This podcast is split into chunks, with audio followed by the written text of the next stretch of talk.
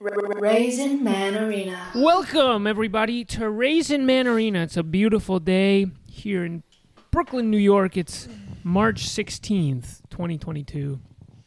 And I'm here with my two best friends in the whole world. That's right. Here we are. Here we are, and we're looking hot. Guys, if you just listen to the podcast, tune into the streams at least sometimes because my hair is looking hotter and sexier every day, and Sarah has got a great new outfit. I came kind of swagged out this morning. Yeah, she really did. She just rolled into the Yeah. door like kind of late and was like, "What's up? What are we doing?" You're looking like the tom- a tomboy girl in, like, uh, what's that? Recess? In recess. Yeah. In the cartoon recess. Oh, yeah. Oh, like Sp- Spinelli. Spinelli. Yeah, because I'm not the exact same outfit, but that vibe of, Yeah, like, vibe. the I don't tomboy give fuck, but I look, I look cool. Yeah. yeah. yeah. Well, I'll tell you about my morning, and then we'll talk about Felipe's morning, and then Sam. if we have time, we'll get to your morning. Yeah, it sounds like we got a pretty Okay. full docket there. okay, I But- can't wait. But I woke up this morning Okay. remembering that I had part of a piece of cake in the kitchen. And Okay. for that reason, usually I get out of bed at the last possible second to get straight into like an Uber or on my bike to come here.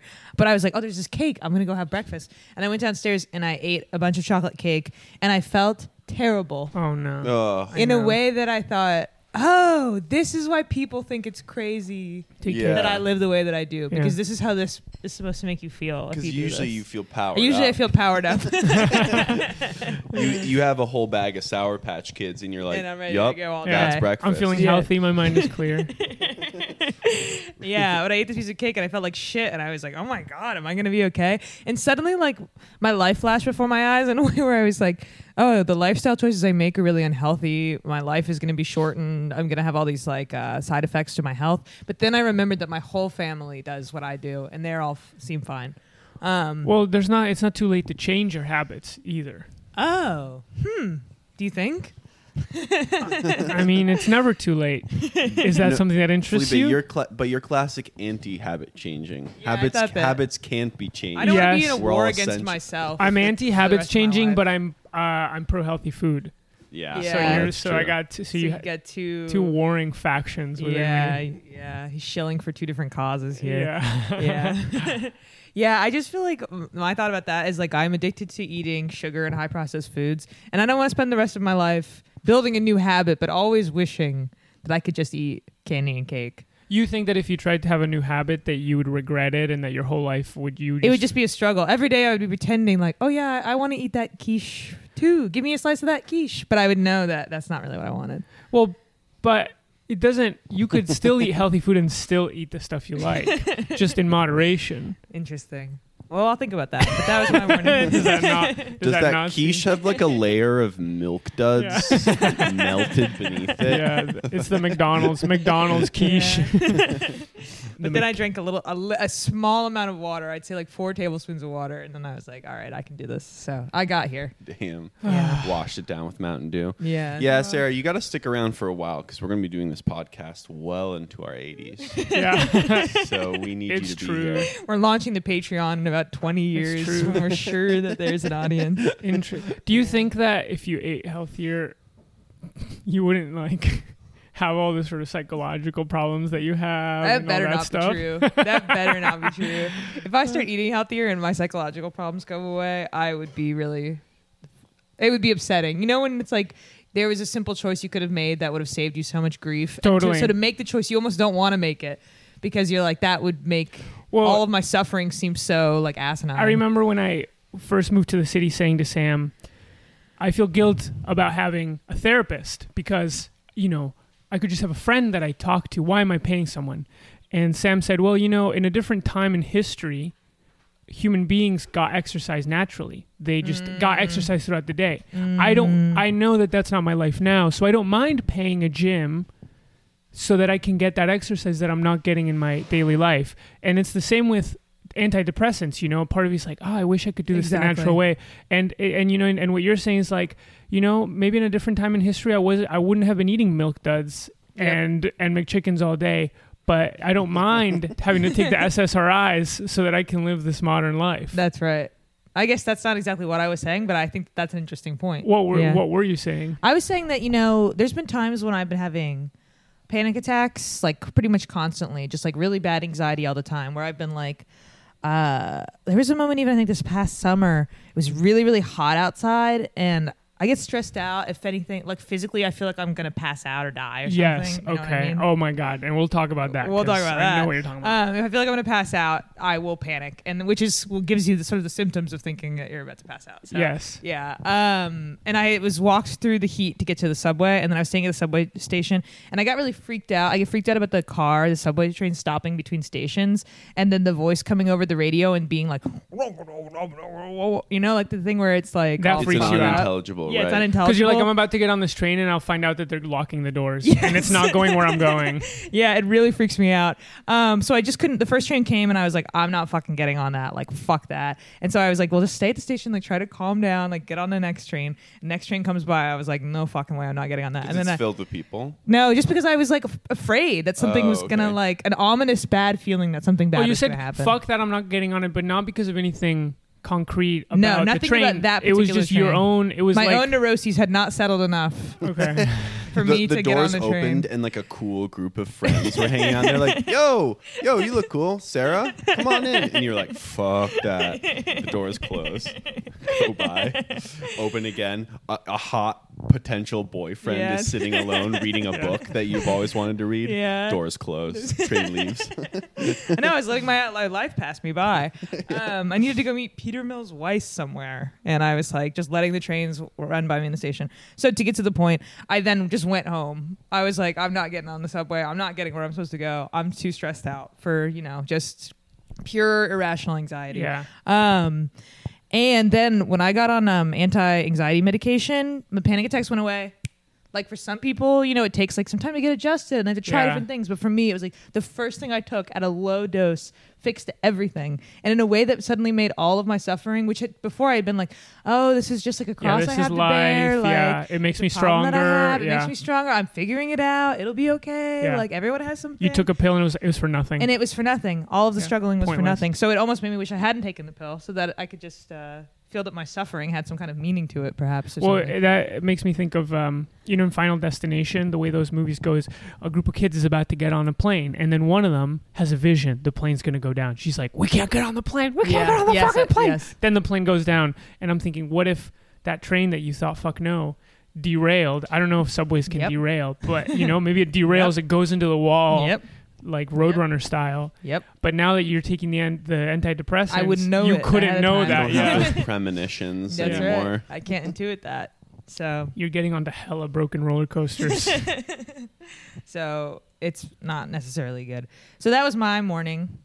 Oh well, Yeah. yeah. So I guess I was saying maybe if you ate healthier, you also I wouldn't have my anxiety problem, Yeah. but it, I've taken care of it. So now, I Okay. get to, like So- you said, I get to eat the candy and I just take the pills, and I feel great. That's great. I'm glad.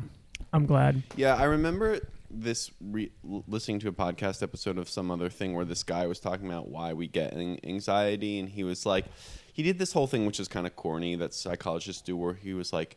You know, when humans lived on the savannah Oh, in a the kind of saber-toothed pro- tiger. Proto-human state, The saber-toothed tiger. yeah, he was like it. Really behooved you to be like an anxious, worried person because you would like wouldn't take risks, and those were the people that like survived or whatever. You know, but those people in the modern context, they're not rewarded for their, their anxiety. right, You know, it's the, it's the, the go-getters, the people who don't have have a blissful lack of awareness. It's the fun-loving guys. the fun-loving guys. The fun-loving guys. They got a six pack of Blue, Blue Moon. You Yeah. know, they got Look JNCO cool shorts. Yeah. Yeah. and they're just Totally. and where would they be without the warring Totally. words? yes. Where Saving them be? from the mammoths. Where would they be?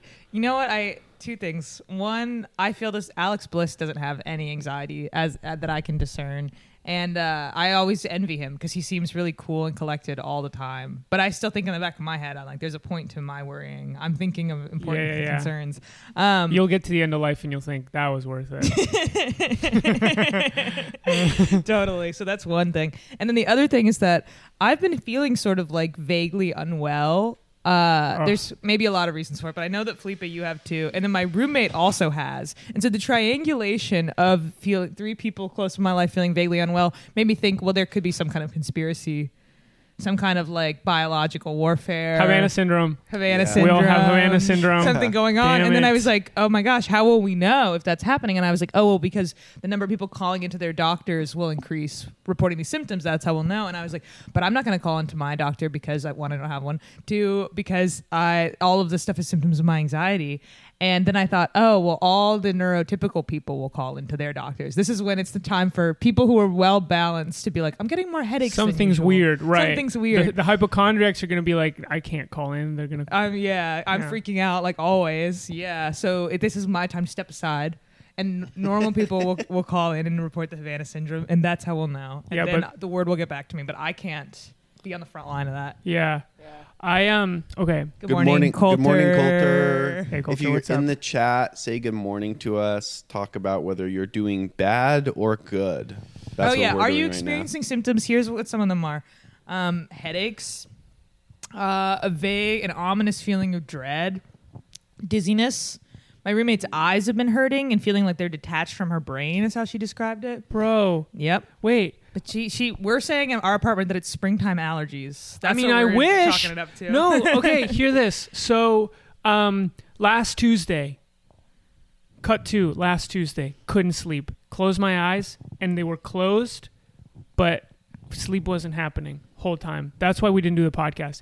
If you're a faithful listener, you'll know last week we didn't have a podcast. If you're listening five months from now, it won't make a difference It won't to you make a difference. because you're just going through the 'Cause We'll have SoundCloud. made so many episodes. so many that you don't even have a problem. You're just going through the SoundClouds trying to figure out where we live, whether we dropped our addresses at all, so that you can come and kill us. Yeah. correct. Wait, listen to this. I got this text last week about the podcast uh, being canceled. Okay. Um, what happened to Raisin Man? I said Felipe couldn't sleep last night, so he called an audible this morning. He said, "Okay, I've been there. Everyone has those days, but it seems like that's happened to you, and you still did it. But I guess Wow. everyone's built different." Wait, who's, Wow. who said that? Who said that? No, wait. I'll, I'll say this though. You were the happiest that I that I called out. I was so. and as soon as I was up, I thought, "Hey, I can do the podcast." And I texted all of you guys, "Hey, you guys want to do it in an hour?" You didn't get back to me No for way. two- a No day, way. an entire No day. way. So Can't make me. whoever that is, and you don't have to say on air. that was Mike Kendall. Well, Mike, you're wrong. You're on notice. yeah. You're on notice. Um, Well, Coulter's feeling the symptoms. Okay, yes. If again, if you are feeling symptoms, any symptoms at all, you can report them in the chat because we're putting together a case that there's some kind of Brooklyn syndrome. yeah, the Brooklyn Yeah. syndrome, And Brooklyn I don't know what syndrome. to attribute it to, but some people are feeling weird. If you're a young creative, something's in the air. Maybe Good you'll have gas leaks. That's something I've thought too. That's something that I've thought too. Is that it's a gas leak situation? Ah, that so there was someone on Twitter who was tweeting weird stuff, and then they said, "Oh, this was a gas leak," and then now everyone thinks they have a gas leak. I don't think we have a gas leak. Okay. I don't think so either. we don't live together. I, it's also you. You like throw up if you ha- if you have carbon Correct. monoxide poisoning. Wait, And Colt Bangers is from England, and they say that they're doing neutral at the moment, which is all to Interesting. prove Wait, that this is kind of can I localized. just It's tell- localized. Can I just That's tell my right. damn story? Oh yes. So I'm trying to tell my So I don't get any sleep last week, and then, and then I descended into like a black hole of hypochondria where I thought I had everything. I thought I got a concussion one day. That's right. I right, you remember I was skateboarding. I fell on my skateboard. I didn't hit my head, but then I like like you. I started having symptoms of, pa- of panic attack, and I thought I have a, no. What happened is I fell on my skateboard. I got home, and then I got really tired. Why did I get Uh-oh. tired? Uh-uh. Because I didn't weird. sleep all of Tuesday. Because I didn't sleep all night, and so suddenly I'm sleepy, and I thought I have a concussion. That's what's happening. So I ha- almost have a panic attack. I call some friends. I'm like, "Hey, look, I'm having a panic attack, and you just talk to me. I believe I have a concussion. I know I don't, but just talk to me for a second. They talk to me. It's all well. Next up, I convinced myself that I have long COVID. have not had COVID. Convinced myself I already had long COVID. Why? Oh my god. because I my brain was foggy, like hella foggy, and like I couldn't focus on anything. And I thought at first I thought I have long COVID. This is weird. I've never had this feeling before. I've had sleepless nights, but now I can't think. And I, then I thought, no, it's because of the sleep. Because of the sleep. So the weekend's going by. I'm feeling very, very weird. Um, the whole time I like I can't think about anything else. Like we're meeting with Simpletown. The whole time I'm like. I'm. I had to do double duty to focus on everything. Oh my god! Because half of your brain needs to convince yourself that uh, everything's fine. and- Totally no, because I'm like on the edge of a panic attack the whole time. I'm, I'm like, my dying, brain I'm is fucked. My brain is Yeah. fucked. My brain is fucked. Yes. Um, I'm taking like naps, like two hour naps every day. I'm just like, I gotta get my sleep back on. Then what's today? Wednesday, Monday rolls around, and I was like, look, this is. It's been like three days where my brain is all. We- oh, also all weekend I didn't go out. I was like scared. I got go all out? scared. I was like, scared. and then also people we know are getting COVID, this and that. So I'm like, not going out. Um, Monday, I talked to my dad. I was like, because he knows a lot about sleep because of his job, and I was like, what's going on? Like, I've He's had the sleep enforcement officer. Yes. The union for the airline. oh, for his airline. Yeah. And then I, I was like, what's going on? I like, my brain's broken. Oh, another anecdote. When we were doing that show, so Simpletown performed on Normal Guys on Wednesday, which Wednesday. you were at. Yep. I almost had a panic attack during that performance. Oh my god. Like I was on stage and I like left I had no idea. I mean, not like fully, but like I left my body. Like there was Oh. a moment where I felt all numb and like and like hot, and I was Oh, like, I was like, where? What is this scene we're doing? Like, I was just not in not my right mind. keyed in. Yeah, yeah, yeah. So on Monday, Meanwhile, Felipe's texting me this whole time, t- explaining he's got all these symptoms, worried about long COVID again. I haven't heard him talk about long Damn. COVID in months. I know it's and, bad. But then he kept being like, "But you know, all this is happening because I didn't get enough sleep on Tuesday, and this is like Saturday." And I'm like, "Are you 80 years old?" I know that's the thing. I was like trying you to. should be able to recover from something like that. I was trying to find an explanation for why I was feeling so fucked. yeah. And then on Monday, I talked to my dad. I was like, my dad will surely tell me that sometimes when you don't get sleep, You don't feel good. don't feel good. But he was like, yeah, maybe you should go to the doctor. That's weird. that sounds wrong. That's the last thing that I ever want to hear is maybe you should go to a doctor. So yesterday, I go to the No way. doctor. This story has has a concrete end. So I go to the the doctor yesterday, and Wow. um, I'm like giving them my history. And then as I'm giving them my history, they they like take my blood pressure and they're like, your blood pressure is quite low, and it's always been low. But then I remembered last summer I passed out. Do you remember that? This motherfucker passed out. I Yeah. passed out. If you if you're a faithful listener, He was feeling terrible, but he decided to rally and go rock climbing. rock climbing. I pass out outside of the rock climbing gym.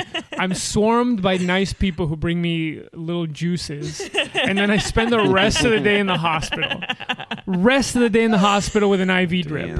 Um, low on phosphorus. So cut to Monday, or no, yesterday. I'm talking to the doctor. I'm like, oh, I was low on phosphorus a summer ago. Maybe I'm just like deficient in something, and that's why my brain is all foggy. Um, so he like runs all these like blood tests. I won't know until next Friday. But then I I went straight from the doctor to fucking Duane Reade. I bought a vitamin water and a Pedialyte. I faced that both of them. Just What drink the Pedialyte? entire Pedia. I, I could go get it. I can't remember. oh, it was like uh, uh, that fruit that you open and it's got little berries inside of it. Okay, Pomegranate? berry. Pomegranate. Pomegranate. yeah. um, so Pedialyte's good. It's good. It's fucked up. It's, It's really good. good. yeah. it's good. and you feel good while you're drinking it. You know you're safe. I know, yeah, it's like it you're taking healthy you stuff. Yeah. And at first I thought, I'm saved. My brain is back back on track. But then as the night went on, no, it wasn't. I was still feeling weird. Like you said, like just like Yeah. like I was thinking like I'm gonna faint. Like I kept thinking that and I couldn't and even going to the doctor I was like ashamed because I was like, is this doctor about to tell me like you're being weird? you're like the doctor would know like you're being a hypochondriac. weird. Um, but no, the doctor was actually quite nice and asked me questions the way a doctor should. But I was like amazed because I'm so used to like discounting these things or being like I'm being a hypochondriac that I was uh, surprised that he simply did his due diligence. That's funny. And then final final beat of the story. It's almost over. Cut to last night. I go to sleep, getting ready to have a nice, beautiful restorative sleep before Raisin Man Arena. Did not sleep one second. Wow. I closed my eyes. As soon as I closed my eyes at 11, I thought, going to be a no sleep night. Like I could just feel it right away. I could just feel it. Not any sleep. Usually, I feel like by five in the morning, a person suddenly falls asleep without. Mm, I mean, maybe I had like, I don't think I had any REM, but I tried everything. I read for a while. I brought my bed out here and I slept, tried to sleep here. wow. Then I watched an episode of John Wilson. Then 1.30 came around. I thought I just need to go for a run, and I went for a 30 minute run. Then I came back. I took two showers. Um, I JO'd like three times throughout the night. I what else did I do? Listen to a podcast at, at Can't five. believe you went for a run. I know that was the. Cra- I've That's never done that before. Never done that before. And That's psycho. I would never do that. it couldn't. it- Runs go make me go woo. runs make me nice and sleepy.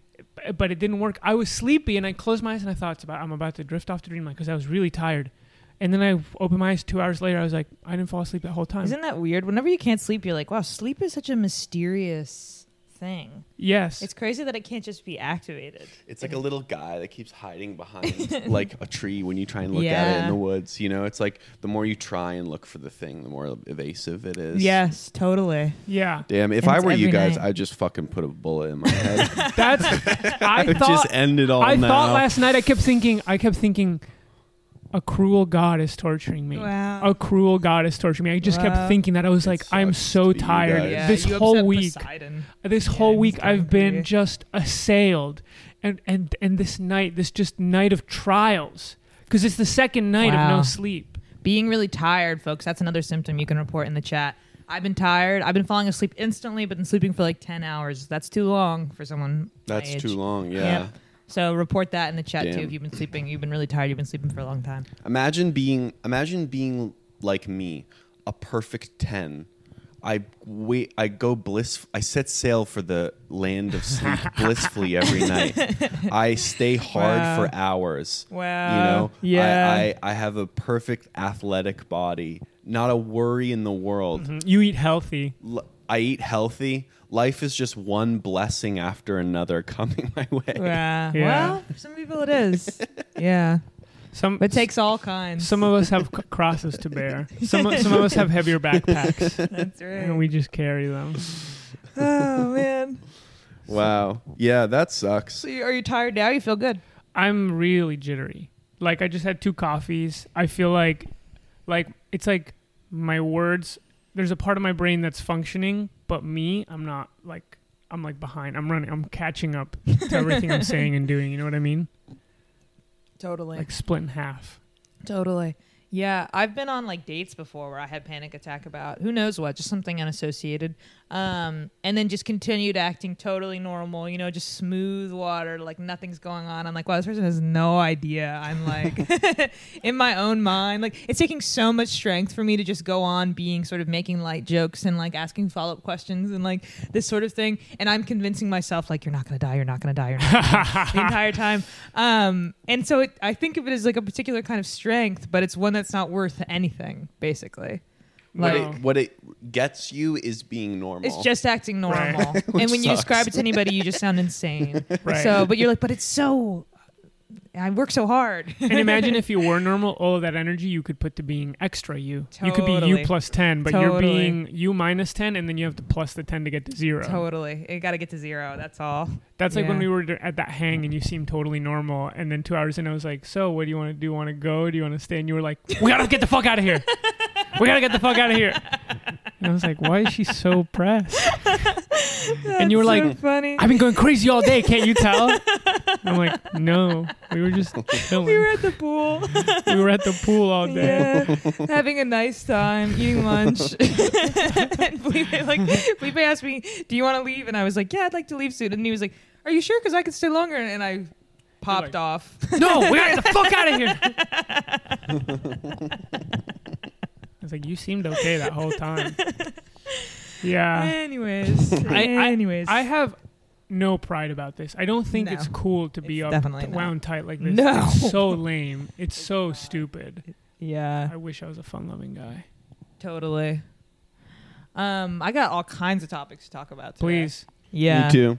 Really? Yeah. Oh, Y'all got great. topics? hmm It's been two weeks. Yep. My mind's flooded. I got to I get all this stuff out Took out. a double-barreled So, shotgun. It's you guys- with topics, bitch. During the week, you guys r- really think about topics to talk about? Something will occur to Sometimes, me yeah. and then i'm like that would be good to talk about on Raisin man and then last night usually like the night before i start thinking about what are we going to talk about tomorrow and then it just like starts yeah Starts I start thinking- flowing. starts flowing For me, I think of a topic and I go, "That would be fun for me to talk about," but I know Felipe will hate this. yeah Really? I got to see a list of these topics because I need to know if that's true or not. i'll tell you one Yeah, this is no, what i it's thought of good. just in the car on the way over um it's not that great but it's something that's been bothering me remember when we were kids stem Yep. what's stem Science, technology, engineering. math. and why did they make it into a thing like that this isn't the topic yet I'm just kind of laying a groundwork. It's just a catchphrase. It's just a catchphrase. Yeah. But what were they trying to do with it? They were trying to like make it be This like is scary. I'm scared. the Socratic style Socratic is scaring me. They This were is trying bringing to- me back to like first grade, and I'm like scared and nervous. to me they were rebranding science, technology, engineering, and math into something. so the kids were like, STEM, cool. yes, exactly. Or they were like trying. They were trying to get kids into STEM the entire time that we yeah, were. In you could fit on a T-shirt, and kids want to wear T-shirts and hoodies and stuff. Totally. And it was a catchphrase that politicians could use to like improve STEM education and like all this stuff. People always talking about STEM. Now it's not STEM, it's STEAM.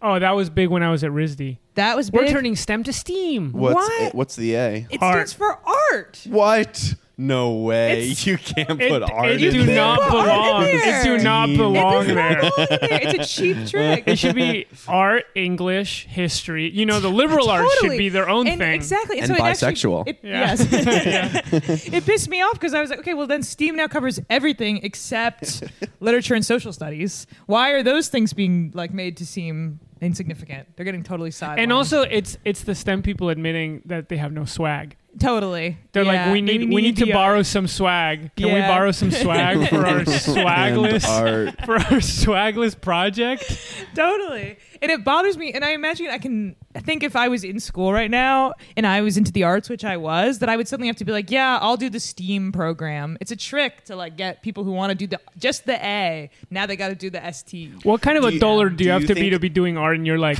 the oh STEM. Now I like science, Yes. technology. is, is it is it a is it like a reciprocal relationship? Are both art and STEM getting like uh getting benefits from it, or is it science people being like, we want to incorporate art so that we can be get uh, get cool, or is it the art people being like, we want to associate our, associate ourselves with science so that we can like reap? The You know what it is the Funding. cultural You know what it rewards? is? It's a totally demonic, debased project to turn art into some utilitarian thing, right? It's like art. Yeah. Art can't do anything unless unless you use art to design the new space suit Yeah. for the fucking, you know, For the Mars call. or like Yeah. Yep. unless you use it to design a new That's level one app. thinking. That's what was Yep. that's what it was at RISD. Like when we were at RISD, it was all about Steam, and like that's all good if you want to like mix uh, some science with art. Like that's cool, but like as a as a sort of institutional project, they it's- need artists to decide should the iphone be bigger this time or should it go back smaller right or Yeah. or the dreaded design thinking. You know, bringing like design firms to cities so they can privatize them. Mm. It's it's a de- it's demonic. It's really demonic. It's demon shit. And there's a, a high school that I, is in my neighborhood that I always pass by. They have a huge sign outside that says STEAM, and it just drives me nuts. I really don't like it. I yeah, Brad Trammell. I think this is Brad Trammell who says, you know, art does what everything else can't do. Right. So you can't use it in a utilitarian way to make science cool. I think it is a tech thing because it's this idea that Totally. like that in tech you're bringing like creative minds, yeah, yeah. like people who think outside the box, like yeah. It's Imagineers. That sounds like the, that's like the word pedophile to me. Like Imagineers Yes. should be on like a, li- Yes. a list of people that can't go near a mm-hmm. school. Yeah. Mm-hmm. yeah, you should be. Yeah, if you get called an Imagineer, you should not be able to be in pub- part of public Yeah, life. don't go near my kids. Yeah, Yeah. funny. yeah. I I remember a talk in school where like the the president of of Bard College was like, he was like, "Yep, art is precisely by definition, it's like it has no utility, and that's Mm-hmm. like that's its point. And uh, there's a spectrum of arts things like ceramics is like kind of an art Ceramics is but, but it also ceramics falls into a se- kind of separate category because ceramics also has utility at least like the bowls and the plates do, That's you true. know? That's and so there's actually this like spectrum of arts that have utility versus no utility and you can put things on them but but the the art of something is the it has no utility definition i, I- thought that was kind of interesting I also wonder. I also wonder if there's. I'm like. I'd be curious to see. I'm gonna try out a theory. Could be totally wrong. I'm shooting. Wait, from can I say something first? Please, please. Um, that's crazy that the head of Bard would be giving a talk like that. At Penn, the president was always just like, "We need to raise a hundred million more dollars." yeah, yeah. Whose parents want to give us yeah. a hundred million more? No, dollars? totally. Mo- most Yeah. college presidents are like CEOs, basically. They're like professional Yes. fundraisers.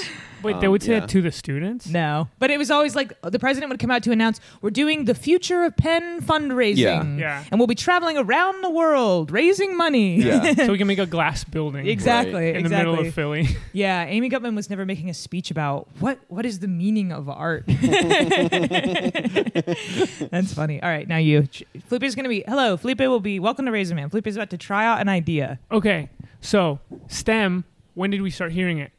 After kind of the Bush era, during the the Obama oh, years. Fuck, he's about to connect all the dots. It was po- it was sort of like after No Child Left Behind, Okay. and this anxiety about Chinese, uh, you know, sort of uh, like t- t- Chinese students are doing better in all of these subjects Yes. and da da da, and we have to like bring up American students to this. yes, and most of our steel comes from China, That's and right. steel's what built the two towers. Correct. you're right. You're right. That's right. and if you look at the whole, it can't have been a plane. No, but I'm just thinking. I wonder if the American, if the American consent machine, uh, what's it called? Uh, yeah, is it? Consent machine? I don't know. Uh, do you, you know, the American propaganda machine, the Oh. manufactured Oh, yeah. consent machine was like, yeah, we can't, we're not going to beat these Chinese students. We gotta, we gotta invent a thing where we're like, ah, well, but we got the artistic kids.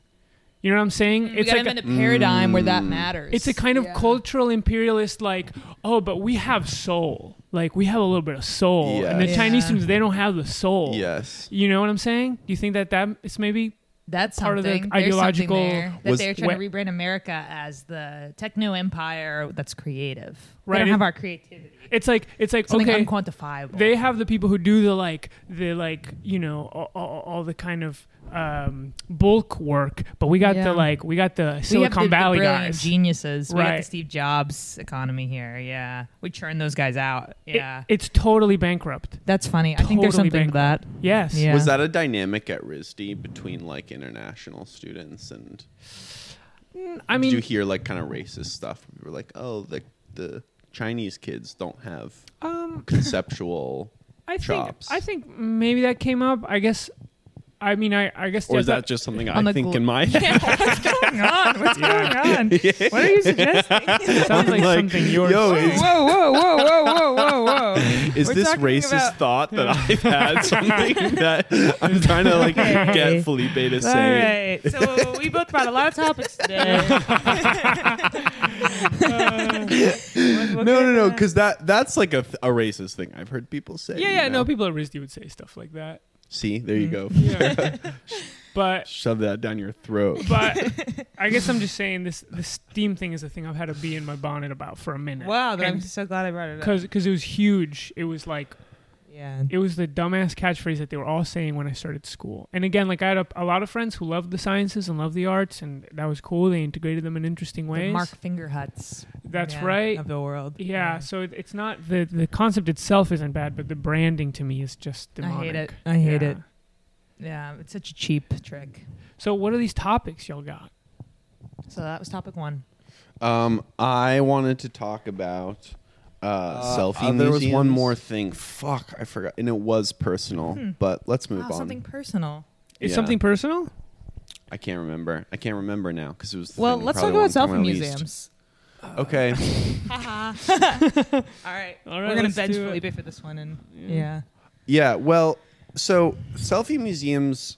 Sh- I guess maybe it's best to start to s- describe what they are and then work backwards from there. But I th- selfie museums are these like fake museums that are set up by like corporations and private a group of sort of private equity investors get together and they say, "Okay, what do people want in museums? They want big fun art that they can take pictures of themselves in front of." So why don't we just create a museum that looks and feels like a museum, but it has no actual artists in it? We just replicate the kind of art that we know sells tickets at museums yeah, and yeah. that get people to come to museums. Yeah, yeah, yeah. And we just replicate that, put that in a building, charge people way less than it takes to put to, to, to go into an actual museum, and they can just take pictures in front of it.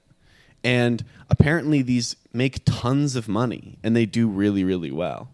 And and it, what what then this is comes from Brad Troemel, but what what people say is that like it's essentially the perfect sort of like final synthesis of a set of movements that have been like happening in museums for a really long time Yeah. and that there's one way to look at they're, they're both simultaneously like gauche and an example of neoliberalism and disgusting and not the point of museums but then also they are sort of like the perfect sort of sort of representation of sort of accessibility that museums often strive to have Yes. That's interesting. So we're talking about this is the derivative works based on stuff that's like uh what's that artist's name who makes the gourds that have the dots on them, the Japanese woman? I can't remember her name, but I know. Yeah, I, think know are her one. initials. Um Kus yeah, I can't remember what it is. Um yeah, those kind of like immersive. Because when you said selfie museum, I thought it was a museum of pictures of selfies, but it's not. It's like the stuff that's like uh, immersive, adult, like uh, immersion. I mean, I keep using the same Yes. words. It's like uh, Yes. fun house kind of. Yes, it looks like where you can maybe like a haunted pictures. house, but instead of scary stuff, it's like a room that's filled with foam, or Yeah, a room yeah, that has like really, really garish patterning on the walls and strange like big objects in Yeah, them. or there was one in Like DC that was like you were objects. given sticker circles that you would put everywhere, and then the room became it was just a white room covered in like dots. You were given the stickers, Yes. and so everyone me. else's stickers were just on the wall. Mm-hmm. Did they ever take down the stickers? No, it would just become more and more and more and more What? all the time. That was the art. Um, and it was very photographed, and people would come and photograph them putting their stickers up, and yeah, Pretty that cool, kind of right? thing. You actually like that, Felipe, don't you? Well, what's wrong with taking a nice selfie? And if it makes money, it means that people like it. Yeah. Chip says, "Where are these museums?" They're So there's one called the Museum of Ice Cream, which is right next to the Whitney Museum. Uh, so that's one example. I don't Yeah. know of any others by name off the top of my head, but a friend of mine who works in the museum world, she says that her, the gallery she works at, they're opening up one of these museums in Miami. Wait, Yeah. the gallery, the real actual art gallery that she works at, is opening up a selfie museum. One, yeah, one of these selfie museums. And what's the theme? I don't know. She didn't say. She she mentioned a foam room though. She mentioned a foam room. Yeah, which Mm. is, yeah, which is why I knew how to give it as an example. That's interesting. It also reminds me of Meow Wolf. Do you guys know what that is? Yes. They're- He's an artist, right? They're like Or- an art collective Oh, in. Santa Fe, and um, they started out apparently. The, Fuck. the Santa. it's okay. Fuck. I won't do any more Socratic questions. I'll just give answers uh, the rest of the episode. In Santa Fe, there's this group called Meow Wolf that formed because I guess the scene there is like rich galleries and like old people. I, I've never even been to Santa Fe, so that's kind of surprising. Yeah, they have a big they have a big art scene. they have a big gallery, and I think a lot of people scene. from Dallas, uh, like people who make money in Dallas, go to Santa Fe to buy art. yeah, Santa Fe is where? What in state? New Mexico. New New Mexico? Mexico. Okay. Um, that's Is Cop- Museum of Sex one of these selfie museums? Coulter has a funny little joke. That's why we're that's, all pausing. that's our British friend, Cop Bangers. oh, cop bangers. Oh, sorry. cop bangers says, "Look, like those things where you poke your head through a hole and you're old fat and you're an old fashioned strong man, but at a museum. That's right. basically like right. that. Yeah. Well, uh, I'll just tell the Meow Wolf thing quickly. Is that they um they were a bunch of people who were not part of that scene. They were kind of marginalized. So they rented a big warehouse and they filled it up with garbage and they built these like um crazy immersive art installations that became like extremely popular to go visit and see. And they started like uh, becoming institutionalized and getting funding and making money off of it and getting more and more epic. And now they are like a I feel like a multi-million dollar startup like that goes around doing installations around the country and like is to- so different than the thing that it started out which was like people fucking around just like being creative and now they have a way of just like uh, churning out installations for different funders and like yeah My sense though is that those people do at least begin from some vision, from some artistic vision, as opposed to, as opposed to something. I mean, I guess it's subjective. Purely right? It's sub- manufactured, subjective, yeah. yeah. But there's like a there is a kind of selfie museum that's like, uh, yeah, like just a said. calculation in a Yeah. in a boardroom. Yeah, it's funny to think that you can really dial that stuff in because I, it started, I think, from art. I think her name is Yayoi Kusama. You've right? been thinking of her name. This I've been thinking of her name You've this whole time. I'm like, I know what it is, I know what it filling in the blanks. Yes. Um, people who started out as like real artists who I just remember her story because she was really unpopular in New York in the like 1950s, 1960s and she was starting out. Like she didn't get any attention. She was because starting of- on the 1950s. She's still alive. still alive. How how old is Still she? alive. She's old. 500 years Well, old. let's look her up. I mean, let's see if I'm wrong. Starting out in the 50s. I don't know anybody who was alive in the 1950s. My dad was born in 59. Wow, I'm a brilliant genius. It is yeah. You're right, 'cause No, but I'm if she was starting out she's in the 92. 50s, what the hell? Listen up. She's 92. She was born in 1929. 1929. And she was making this like cool, immersive, surreal art, and no one's paying any attention to it because she's Japanese and a woman. And uh, b- believe it or not, back in the day, they used to only want to have white men in the art. no way. Now we know that that's nothing. That Can't ain't true believe anymore. It. Yeah. I God. hear that and I cannot Can't believe Should have believe been it. born in a different time. Yeah. Um. I Yeah. know. There would have been more opportunities. For you Bad for guys. her, but Yeah. good for us. Yeah. Yeah. That's People like you and me, Felipe. Yeah. Yeah. and she was like depressed. I just read this description in an article about her, like, um, just like living on the floor of like an empty, squalid apartment, and then like eventually went back to Japan and became really popular in Japan, and then only through that, like, sort of had a resurgence in America later because of people who really loved her in Japan who came to the United States to study. Um, but now to think that her kind of art, that's like uh, I don't know, something that she really struggled to like make and get any attention for is something that people are like, yeah, how can we um, take that, globalize it, like sell it, uh, make as much money off of it as possible? Totally. It's a strange thing. totally. Yeah. But we sh- we admire her for getting her bag so late in life. Big time. Yeah. Big time. Yeah. But if you get in your bag at 93, it's like, by that point, I'd be like, So give it to my fucking grandkids. Yeah, or this should have happened when I was 20. I was, yeah. When I was like, when I wanted to have a nice apartment. yeah, when I wanted yeah. to party. Now I'm 93. Yeah. I know, but but see the thing is, if you get really big, there's goods and bads of both. But if you get big when you're really young, then you're like become really depressed when you're in your 50s and 60s because you know what it's like to You ride the roller coaster and you you're ride back down. and it goes bottom. down Yeah. again and and it sucks to be old having been so famous when you were young but if you kind of if your life looks like the plot of a movie where you actually indeed career wise peak at, in your like 60s 70s kind of at the towards the end of your life then it's like well the whole your whole life then was this like roller coaster going you know like It's going true. upwards and that's that's kind of exciting And you get to finally nice. show yourself to the world as a person with a lot of experience. wrinkles With a lot of wrinkles. That's That's, right. right. Yeah, and you get to be like, see, I told you guys, I'm really good. yeah And Yeah. Yeah, she should. That's right. Chip Yeah. insider knowledge. She should buy a Rari. yeah, for real. Bro, she bought a Rari? Interesting. Yeah, I would never go. Or maybe I would go to a museum like that. I don't know. It's funny. There's the one that was, um, I think it was like in the Hirshhorn. It was somewhere in D.C. where it was like a, a room of mirrors, and there was just one point that you would stand at that was like the perfect point to enjoy the art by, which is where you would need to stand to take a photo, and only one person could stand there at a time. And it just like when I heard about this, it kind of epitomized the like selfie museum thing where I was like, oh, an artwork where it's just like only you are in there getting to be in the art and taking your picture. Mm. Yeah, and the art is all about you standing in the middle of it. Yeah. Um, but I don't think they meant it ironically. Maybe they did What if they cut out a hole of the Mona Lisa and then everyone who went to the Louvre could put their face through that. and be the Mona Lisa? Kind of cool. It's Be kind of cool. That would be kind Well, of yeah. fire, The thing that low key. that Troemel s- says, which is Brad which I Troemel. think is Mr. Troemel? interesting, Mr. Troemel, uh, is that he's like, since the age of Instagram and the internet, artists already are encouraged to make art that looks good on social media and that That's people true. want to, to take pictures of and take pictures of themselves in front of. So it's like there isn't the, the actually the delineation between a selfie museum and what mm. happens at regular museums is actually becoming so small that it's like it's kind of per- perfect that the selfie museum cropped up when it do- did. Yeah, that's interesting. Yeah. Hmm.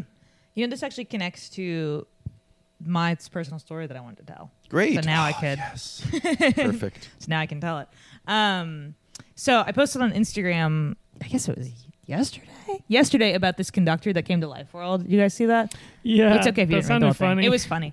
Um, I posted on my close friends uh, only because I thought if word gets back to the people in this orchestra and they think that I'm like making fun of them, that would really break my heart because I have total respect for these people and I'm so excited for them to do a show at our space. But it, I just had this really funny experience where um, this man who's like an 80 year old experimental composer and conductor, self taught, independent his entire career, Hell you know, yeah. like non institutionalized, shows up on the stairs at Life World. And he's like Chechenian or uh, he's from Czechoslo- Czech Republic. I suddenly realized that I didn't actually know Czech that Czechoslovakia That even existed area. anymore. That area. that area. Czech Republic. He's Czech. I don't think Czech- Czechoslovakia exists. anymore. Czechoslovakia, I think, got divided up, and Czech Republic it's is Czech now. Republic. Yeah, he's from there, and um, he was just like a really funny old man, and he came in to look at the space, and he basically just like looked around, you know, like look over here, look over there, and he was like, "Great, let's get it scheduled." And um, it was so confusing to me. He's the head of an orchestra that's like a real orchestra, Not a they- fake orchestra. not like all the other people that have been through that No space. way. He's not doing electronic orchestra. Yeah. Like an orchestra where you conduct like a hundred people on a massive stage. Wait, there's going to be a hundred people inside No. of Life World. There's not going to be. They're Okay. doing a 12 person. okay. Yeah. A little better. Which is more reasonable. Um, but it was just really confusing because I, I kind of wanted him to at some point break from the character of like an eccentric uh, conductor man and just be like, all right, here's the deal. It's part of our mission that we have to do things at alternative spaces and engage young people. Or like, I wanted there to be some kind of explanation Yeah. for like, why Drop the earth- mask. Let me get Drop real the with mask. you. Let's get real. I'm gonna stop being weird. Totally. They formed the orchestra in like 1972. They've been around for a long time. They have their own auditorium in Brooklyn Heights. So they don't even need a space to do it. So everything about it, I was just like, this doesn't make sense. This doesn't make sense. Life World doesn't seem to me like a particularly acoustic. No, the acoustics are terrible. Acoustics are terrible. Um, so everything about it, which was also funny because I knew that he was be- going to be coming at some time on Tuesday, or I guess it was on Monday actually. It doesn't matter. Sorry. um, and I was like talking to Leo since he knows orchestra world about like things that I might need to know to talk to this man about, and I was trying to figure out the difference between an amp and a PA and a speaker, which I've never known. What, what the is the difference difference? An amp is something that you can like put effects on. You know, you'd plug a guitar or keyboard into an amp and you can like fuck with the sound sort of localized. Uh, Okay. A PA makes things louder. It's like what does PA stand for? public address. Okay, but you can't do sp- you can't do effects. It doesn't have little knobs. It doesn't have little knobs. You can turn it up and down. And a speaker. and a speaker, both of those are types of speakers. Listen to this. Okay. So I had done all of this preparing to meet this man, and then I find out violins, flutes, you don't plug any of that stuff in. No, not at all. So none of what I had like gotten ready for with this man mattered at all. And what was funny about his personality was he was just like one of those old people who wouldn't say, "Yeah, totally, totally, totally." Like he wouldn't talk. You know how young people are always Yes. like, Uh, affirm- hundred affirmative, percent, yes. hundred Yes, percent." Get you. He wouldn't give me a single "Yeah, totally," no matter what I said. Like he would not let me think for a second that we were ever on the same page. Everything I would say, no, no, that's not it. That doesn't matter. That's like, so funny. and it was so funny. And he just kept shutting me down at every turn and being like, no, here's the way it's going to be. You listen to me. I think sometimes people in different cultures have kind of negative um like expression. Like I remember when I was in France, there's this way that like middle-aged French people act where they seem to be angry all the time where they're like Mm, oh la la oh, oh and they're always doing that and it's like they're not in a bad mood. That's just that's just that's just a funny way to act that they all act that's like. how they act like. And it made me want to be like that. I was like, I want to stop saying yeah, totally, and start start saying no, that's not it at all. No, what are you talking about? You know, like, no, what if he's but yeah, come back Yeah. to no, that's not how it's going. because I never do that. Even if someone says something that you're like, that's not quite right, you're like, mm-hmm, yep, yep, something like that, yep. Um, you always come from a place of yes, but he was coming from a place of no, and it was really making House me laugh. yes.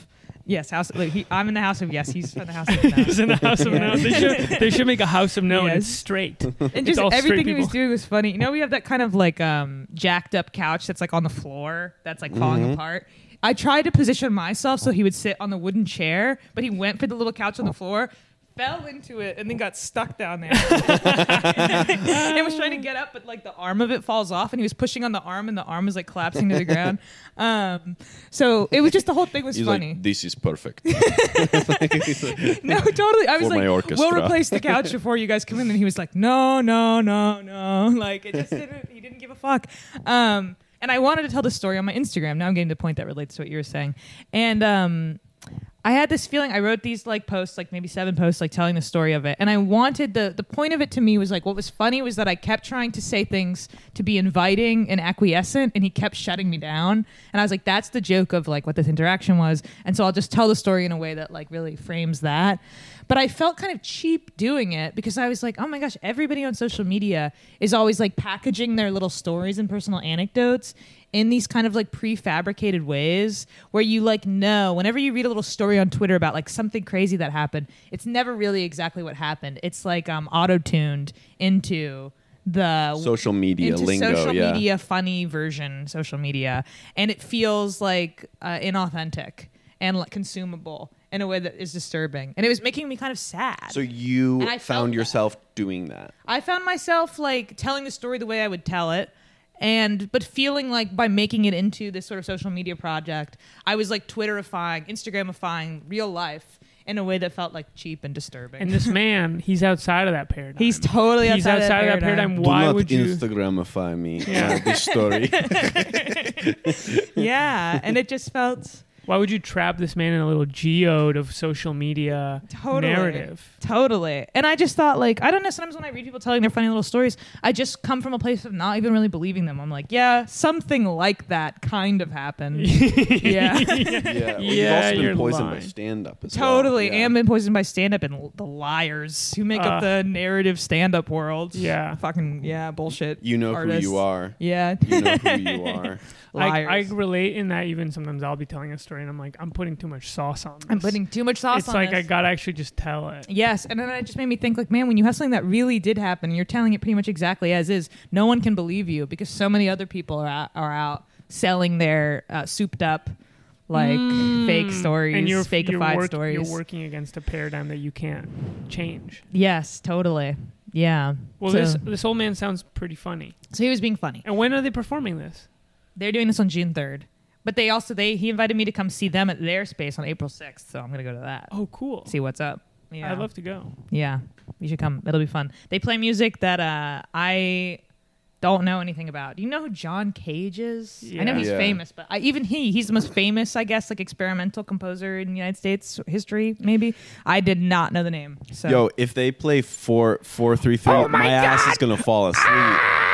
that fucking song. yeah, yeah, that was a funny thing. He even the show is six hours long. If you're not on my close friends list, and um, I assumed that that meant that the audience had to sit there for six hours, and I was like, well, that's kind of a drag, but if that's the way he wants to do it, and so when I was asking him about that, he was like, "Are you crazy? People aren't going to sit there for six hours. Who would want to do that?" And I was like, "Well, I know that. I didn't know that you know that. like, obviously not. Yeah. Um, people will come in and out, so you just vibe and then you can leave. Um, Cool. Yeah. I hope there's little snacks. And there's going to be snacks and hanging out. You're allowed to hang out in the okay, other room. this mother, this Chechnyan knows what he's doing. That's right. This, this Chechen Chechen knows guy. what he's doing. This Chechen motherfucker knows what's So, up. very cool. So then this connects. This is just the beginning of the personal story. I hope that's okay. Oh wow, Uh, we so we're only at three percent of Yeah. this of this loading bar. This is the beginning. So then it it, it, all, it connects to two other things. Okay. One. One. Um, I'm going to Louisiana on Sunday because my grandma is like my grandma's been dying for a long time, but she Aren't- just aren't we all? Yes, we are all you know on the on the long on the long road to death. Yeah. Um, but she had an experience a couple weeks ago where she just like almost died like in her sleep, you know, which I was talking to Felipe. I How does she know? this.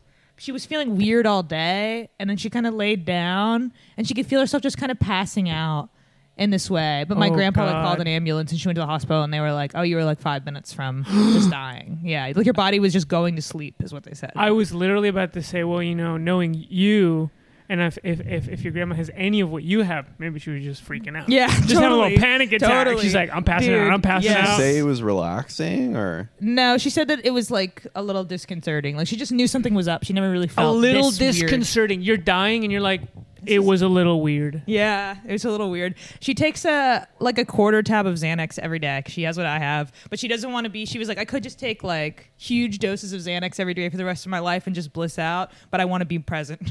so she takes a quarter Wow. tab to just take the edge off, um, which I think is funny. And um, that made me think. One, it was sort of a strange thing because the dream is to die, basically like that. Yes. Like, who wants to go die of a heart attack or die in the hospital? yeah, but Like, it sounds like just she kinda wasn't wanna- fully asleep if she could tell. What Was right. happening. It wasn't like in the middle of the night. Had it been the middle of the night, yeah. probably would have just died. Um, so it's very sad. And It's uh. I'm gonna just go see her. And I was just thinking about like my grandma was like really important to me in my life, and I was reflecting on the meaning of our relationship and who she is to me. And I was like, oh, maybe I should try to like write something about this.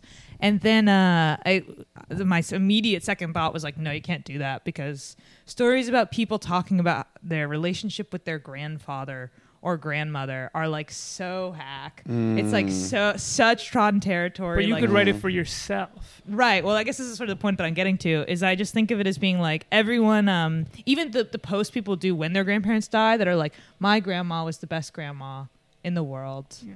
Is so, I know that's just something that you say, but there's something really bizarre about that sort of industry of grandparent writing where like everyone sort of says exactly the same the, gr- thing. the grandparent writing industrial complex. Billions of dollars Yeah. a year. and it feels really like kind of cheapening to me or something or like i don't know something weird about it. Because when you consider it for yourself you're like man it means so much to me. My grandparents are so important to me. I would love to express the like intensity of feeling i have towards them. But when i see other people doing it i'm like eh it's played.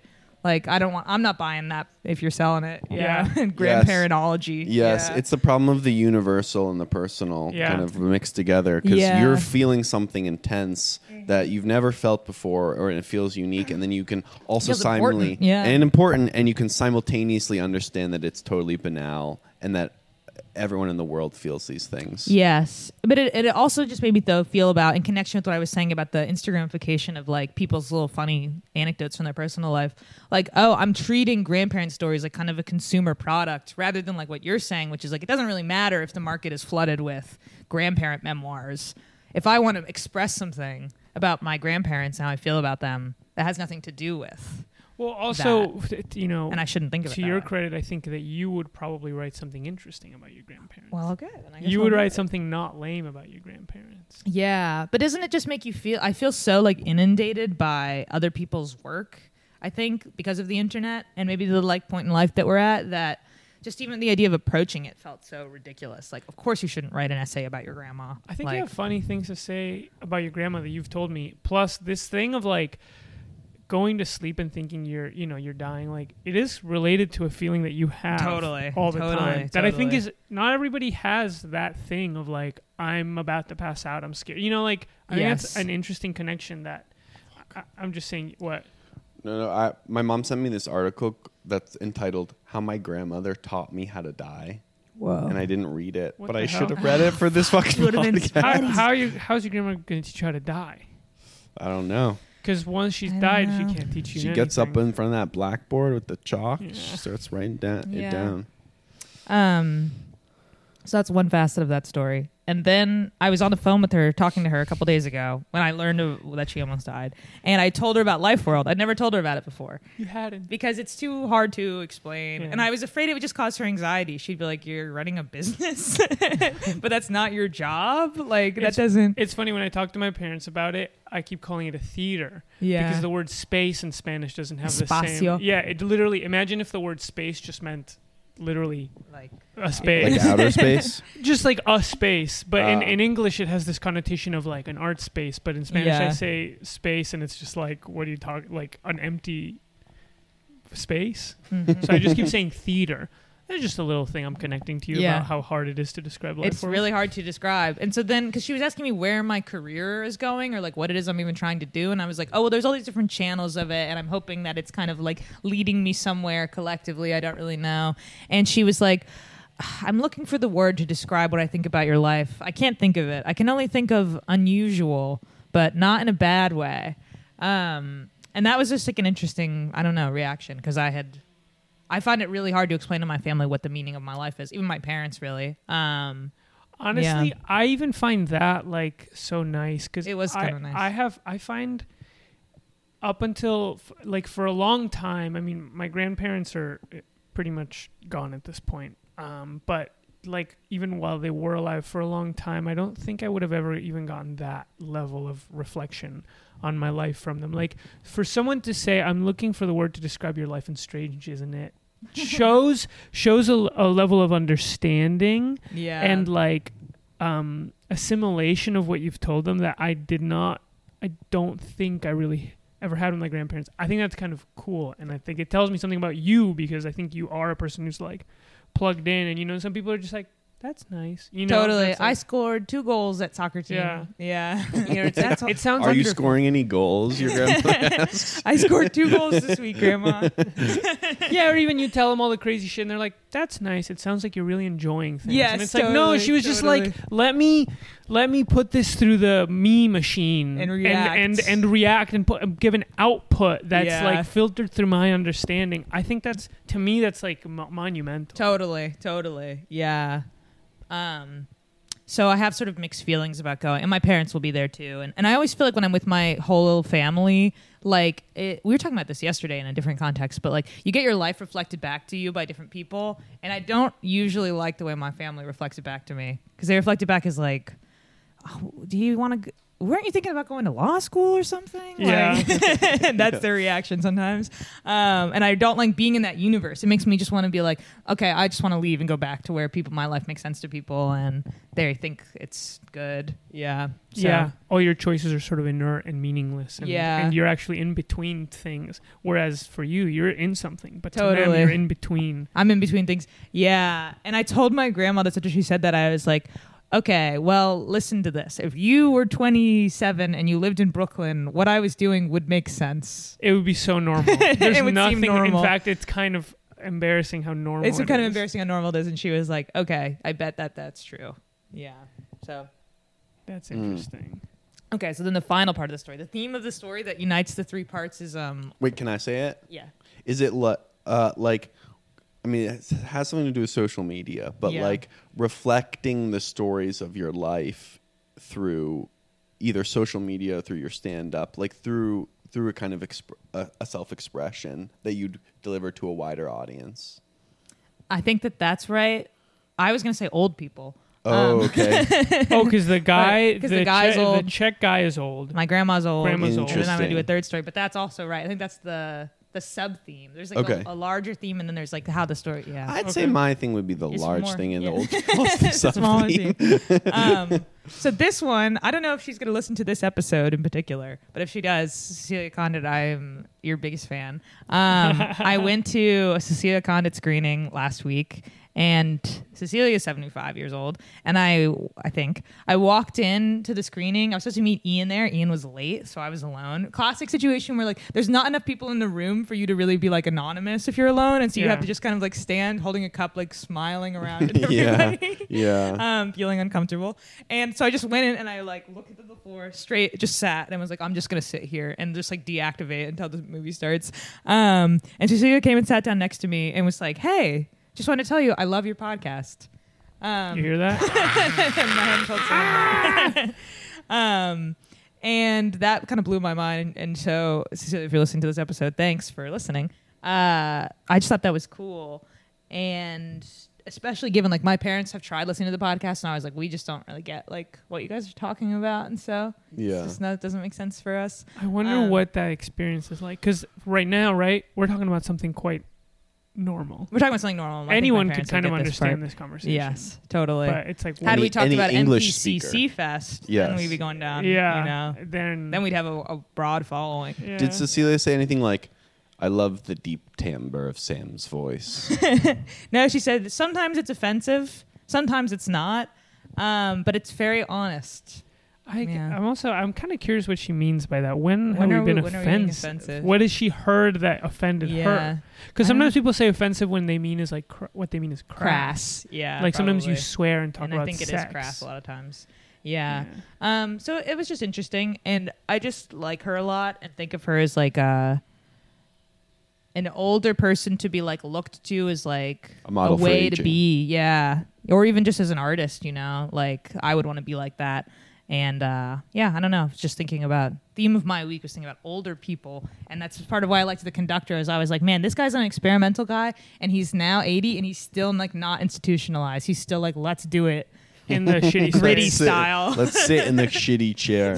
I know, but what what is that life Respect, like? you know, you get to be respect. eighty. Is is you know, are you like roughing it? Is that guy roughing it? Do you Well, he kept being like, "We have funding. Oh, don't worry, we have funding. We have funding." Um, in a way that like uh, I, most people I know don't have funding for the things that they do. But when you're in the DIY world and you do have funding, you do talk about it all the time, and you're like, "We're paying the artists. We're paying the yeah, guess what? but you think the artists." funding He was is being like, giving that. him a nice apartment in New York City? I kind of bet you think Yo, so? every old person in New York City has a nice apartment. got That's like true. If you've been locked-in living there, rent. yeah, if Yeah. you've been living there for $45 a month. exactly, Yeah. exactly, yeah. yeah, you're right about that. Yeah, that's something I learned when I was selling Christmas trees. Um, to it, on the Upper West Side, all these old people would come who would like not want to pay what the Christmas trees cost because they were very expensive. And I just got this feeling that I was like, oh my gosh, all of you guys just like live in Manhattan because you've had these apartments for a really long time, and like no one's gonna get you out because you've got a really good no deal. one can pry it from Yeah. your from your old ass hands. so none of my friends can live here because all of you guys are here paying seventy dollars. Well, yeah, I, I, well, I'm, Christmas tree can't afford. I met someone. One of my friends was like lives in this apartment in Crown Heights, and she was. They were like, "I have this sick apartment. It's when we found it and started renting it. It was the first time the apartment had been on the internet.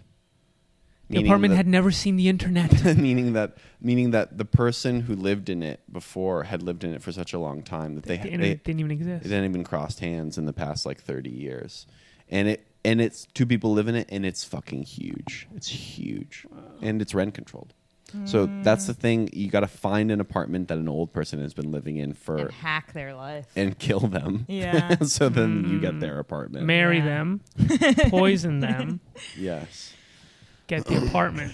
Yeah. um that's cool that's cool you want to Yeah. be like Cecilia Condit. I and would. did you did you want to Instagram that interaction at all? Because that would tie that anecdote into my Mm. theme. But have you conspicuously left that out? So- Let me look at my notes because I wrote a little note about how these three stories are connected, and now I'm I gonna know. be I was like, losing "There's the- no point here. it's just reflection. It's just reflection. Uh, Oh, I guess she actually had a connection to the conductor in that Cecilia talks in this cool way where um, there was a point in the Q and A she was doing. One of her like students was also showing work, and the Q and A was just like them having a conversation. And the student was like, "Oh, torture is a big theme in my work. Is torture a theme in your work, Cecilia?" And she was like, "Hmm, pain, yes. Violence, yes. Torture, no, never. It's never a theme."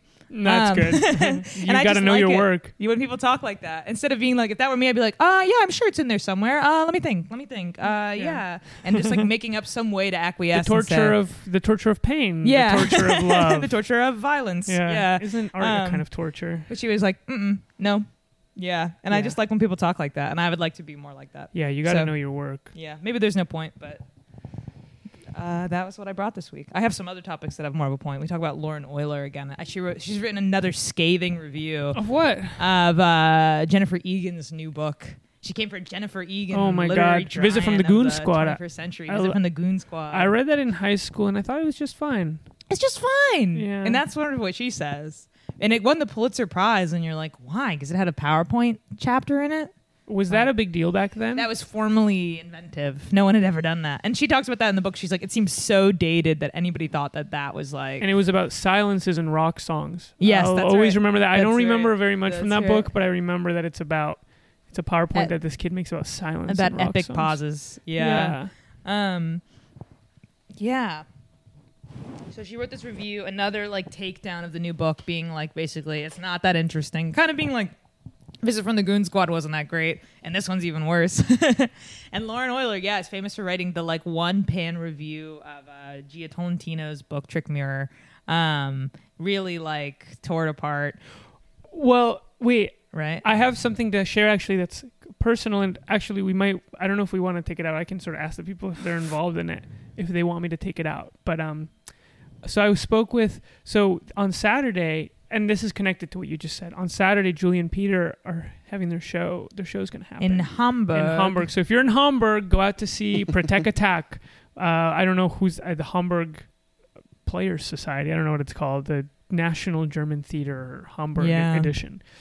And um, she told me that they had a run through of it and that it she was really unhappy with it. When? Oof. I talked to her yesterday. She seemed fine. No, I talked to her yesterday. She was not ah, fun. fine. I guess I talked to her two days ago. yeah, She texted me this morning saying she was fun. a little, a little happiness She was not sandwich. happy. Why?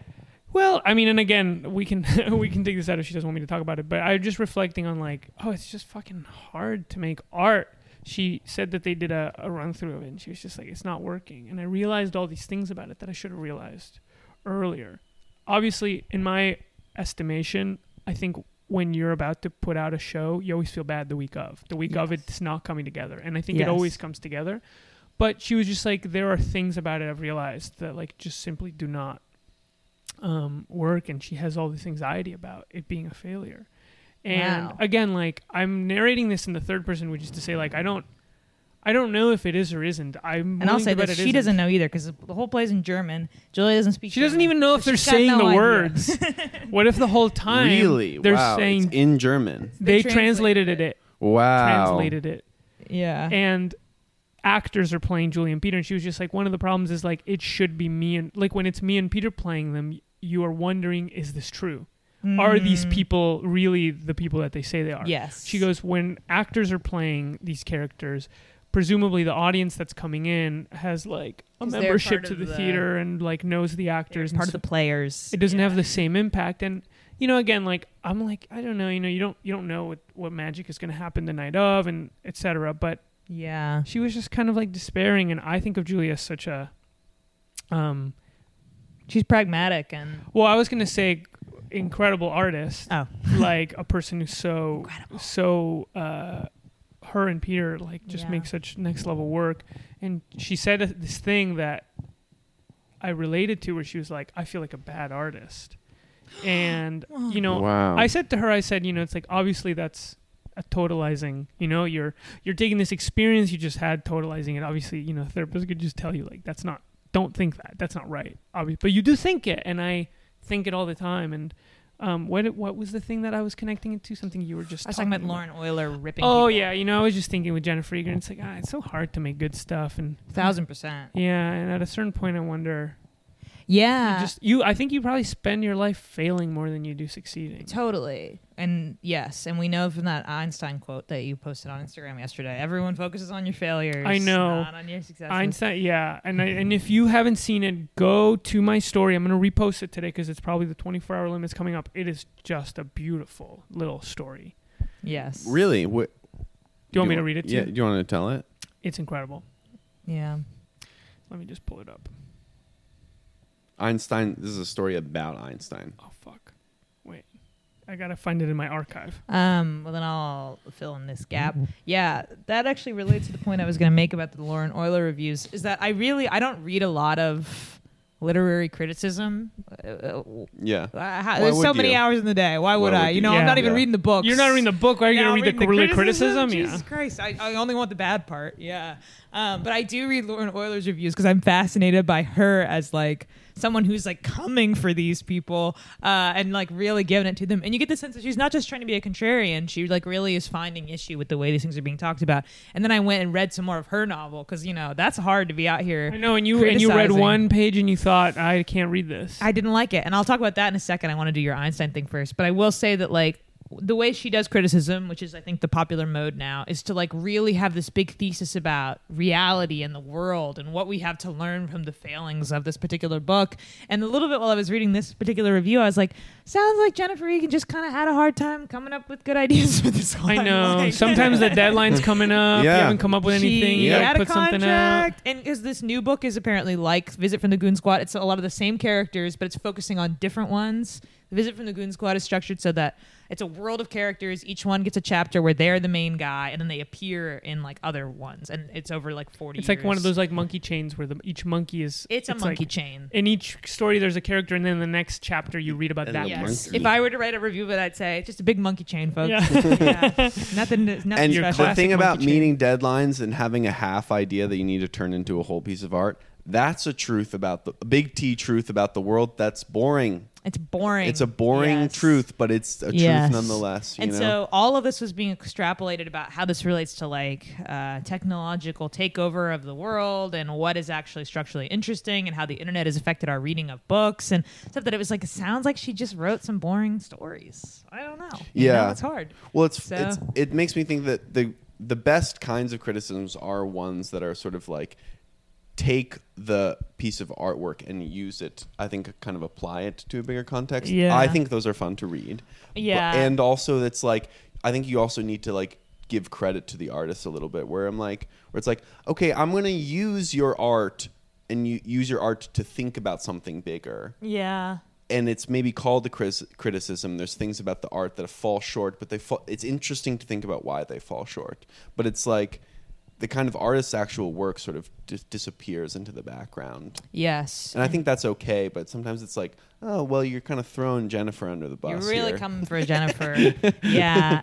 Yeah. It's funny. And it also just makes me think of the fact that, like, criticism almost seems irrelevant when you think about the fact that. Uh, I've said this on the podcast probably 10 times, but like when Infinite Jest came out, people were like, this is the new genre of books. This is postmodernism. And David Foster Wallace is the giant of writing, and this will mm-hmm. change everything. And like people talk about that book a lot and joke about it a lot, but people don't read it a lot. And that like sort of wave of postmodernism that it represented people don't even think that's not really the thing that came next in literature. Like that's not the quintessential uh, cornerstone of the movement that followed. And but that was what they thought at the time it was going to be. So it just kind of goes to show, it's like, oh, the critics they they gotta just think of something that they think. It's true. Someone should write some criticism about Lauren Oyler- Oyler's criticism. Mhm. Like, ah, this this piece Mhm. wasn't so interesting. Mhm. And so I went back and I was reading some more of her novel, and I had some more thoughts about that. But let's do the Einstein. Well, we're at you know we don't. I don't know if we have time for too much more, but Come on, Felipe. hear this. Albert Einstein once wrote on a chalkboard. Okay. Nine times one equals nine. Nine times two equals eighteen. Nine times three, 27. So far, so good. Nine times four, 36. Nine times five, 45. Nine times six, 54. So far, so good. Nine times seven, 63. Nine times eight, 72. Nine times nine, 81. Nine times ten, 91. 9 times 10, 91. and that's wrong. Suddenly, chaos erupted in the classroom because Einstein made a mistake. Obviously, the correct answer to 9 times 10 isn't 91, and all his students really ridiculed him. Einstein waited for everyone to be silent and said, Despite the fact that I analyzed nine problems correctly, no one congratulated me. But when I made one mistake, Did he really do? when I made one mistake, everyone started laughing. this means that even if a person is successful, society Someone's will like, notice. I'm bored. I'm bored. I gotta go in the middle of his speech. society will notice his slightest mistake. So, don't let criti- don't let criticism destroy your dreams. The only person who never makes a mistake is someone who does nothing. And Albert Einstein said that. Wow. Wait, did you write that? I No. wish. No, Albert Einstein. It's funny. It's funny. Albert Einstein. It's funny. Oh, bro, if I could, if I could have lunch with anyone, living or dead, I would just love to pick Albert Einstein. Me too. Why did you do that What- weird thing? what a what a giant, what an Yeah. intellectual giant that I would love to Why pick were his brain. you so weird in the classroom? Yeah. Yeah. Man. Oh yeah. He would, and he'd be so fun over beers because he Oh, would yeah. he'd be always doing that face where he The goes. face yeah. "Ah," he's sticking yeah. out his tongue, you know, and his hair's all I messy. love that. Yeah, and you could explain E equals MC squared, which we all know, but m- f- but few of us know what it actually means. No, but we know it. But we know it. I know it by heart. That's when I was watching a documentary once with someone, a friend of mine's dad. We like saw MC squared like written somewhere on a. It was written on an aircraft carrier, and it was like a World War II documentary. And the the dad was like, "Yep," and that's what won the war. Like I don't think that's what Wow. what did it. Yeah. Wow. I wonder what he would think about Steam. If you had like STEAM or STEM. E Yeah. equals Yeah. mc squared. He's what does brilliant. that mean? Energy equals mass times something squared. What is the C? That's the Mass the number, the secret times number, I guess. C squared. Uh, it's probably what Elon Musk is going to name his next kid. Oh my god! Uh, Sarah, why don't you transition to the thing, The last thing I want the to talk last about. thing you wanted to you talk have about? another thing to talk about? yes. about. Well, this one's a, we got oh, five minutes. I know, left. but this one goes into comedy stuff. Oh please. So, um, okay, but it relates. and then I get to tell uh, you guys about my morning. yes. Mhm. um, so the and we If can there's talk time- about selfie museums if again. there's time. yes. It starts with the Lauren Oyler book. What the thing I don't like about it. The book's called Fake Accounts, and uh, the opening is a like a person is a an omniscient literary voice recounting like all of the state of the world and being like everyone right now thinks the world is going to end and it's going to become because of um, social media warring political factions climate change like lists a bunch of things. And then it's like and so everyone just like is in a malaise and like it gives this extreme overarching view of just like the existential state of mind that everyone's in.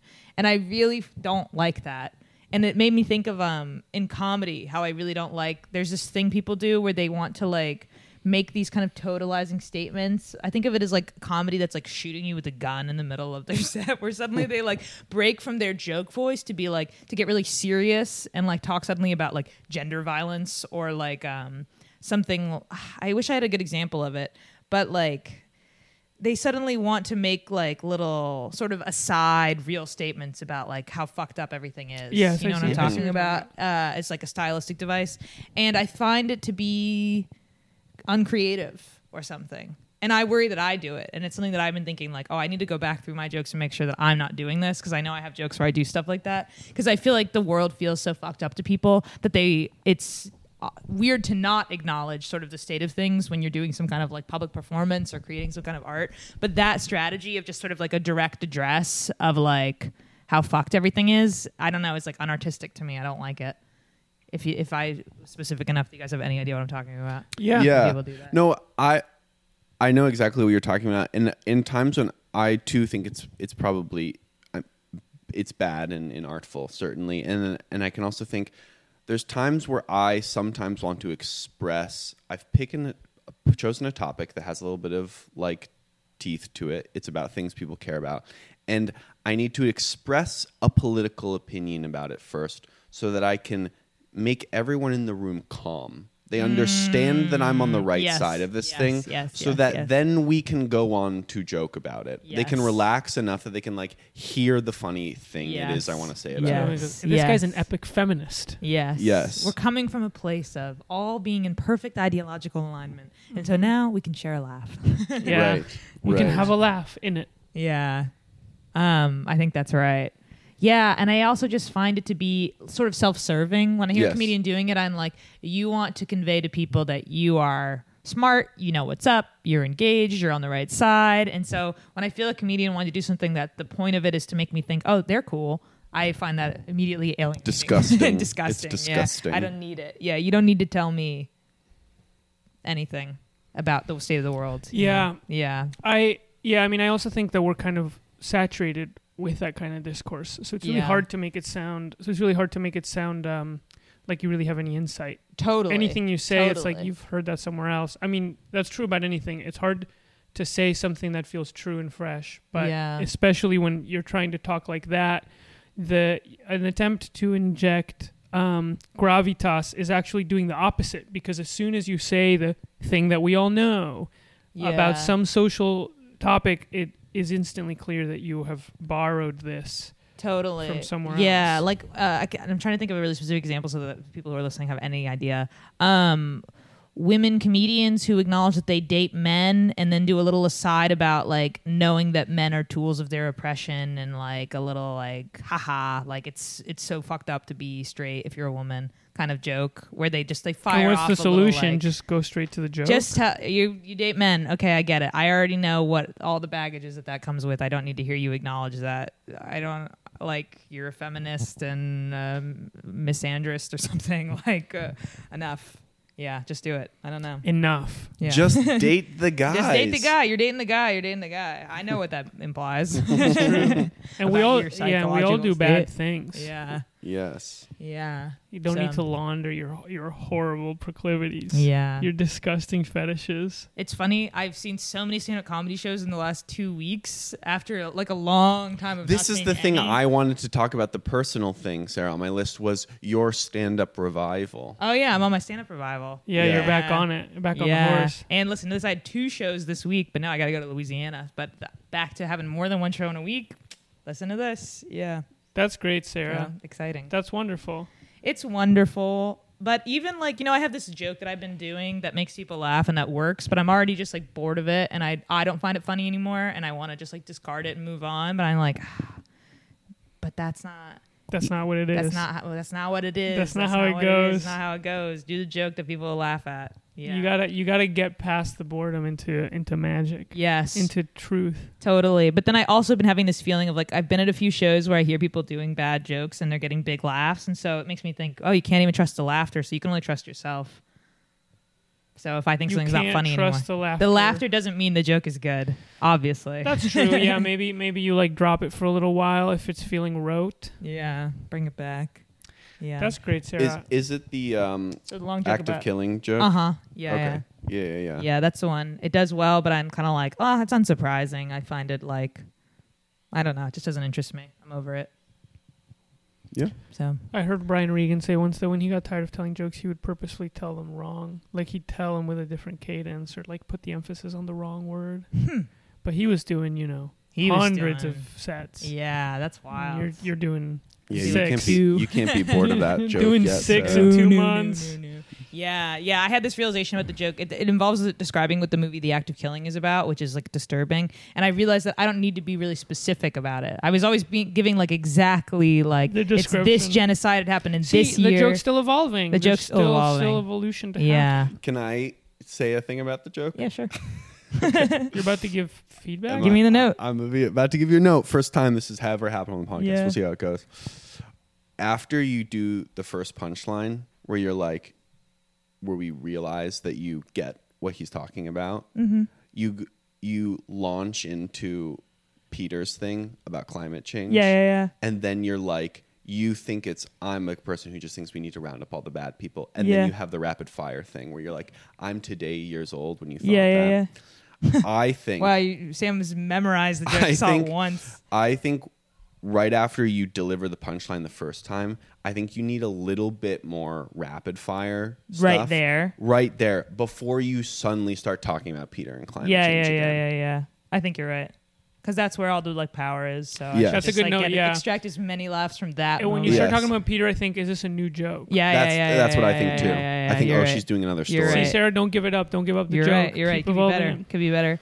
Um, yeah, something else. I was just thinking about that joke and the act of killing thing and evoking genocide. And there was a moment before I did the joke for like a fourth time. Maybe this isn't even interesting, but I like got. I became so upset that I was like, "Why am I talking about people being killed 50 years ago that I didn't know?" There's no stakes for that for me. Like I don't feel. I feel a, a certain way about people being killed, but like not on a personal level. And I just like laid down on the floor and was like, "Wow, I hate myself.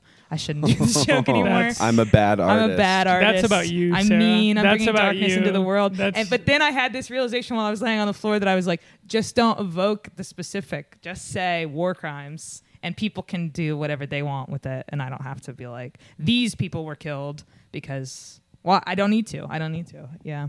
So, but it made me feel really sad. yeah, I mean, I do think I do think there is something about contending with you know it's like obviously when you watch a documentary about something like that you are a person comfortably sitting in your Mhm. house and like absorbing atrocities of people who and then you you're don't chatting know. about it with your friend. yeah and i think that that's a valuable you know it's a it's an ugly truth but it's a valuable truth to get across even if it makes you ashamed it's like yeah i mean that's the truth of watching a documentary like that and that's the truth of that conversation you're having with that person in that joke which is that you're like flippantly or, or sort of like engaging with intellectually it and self-serving. yeah. Yeah. so So it's actually I- fine. we're I- I was watching Nate Bargatze like the past couple of weeks, and I really admire how much he just like when he's telling a story, he just sort of like he leaves the he leaves the the details like they're very sparse on details and he knows exactly what are sort of the fewest words he can say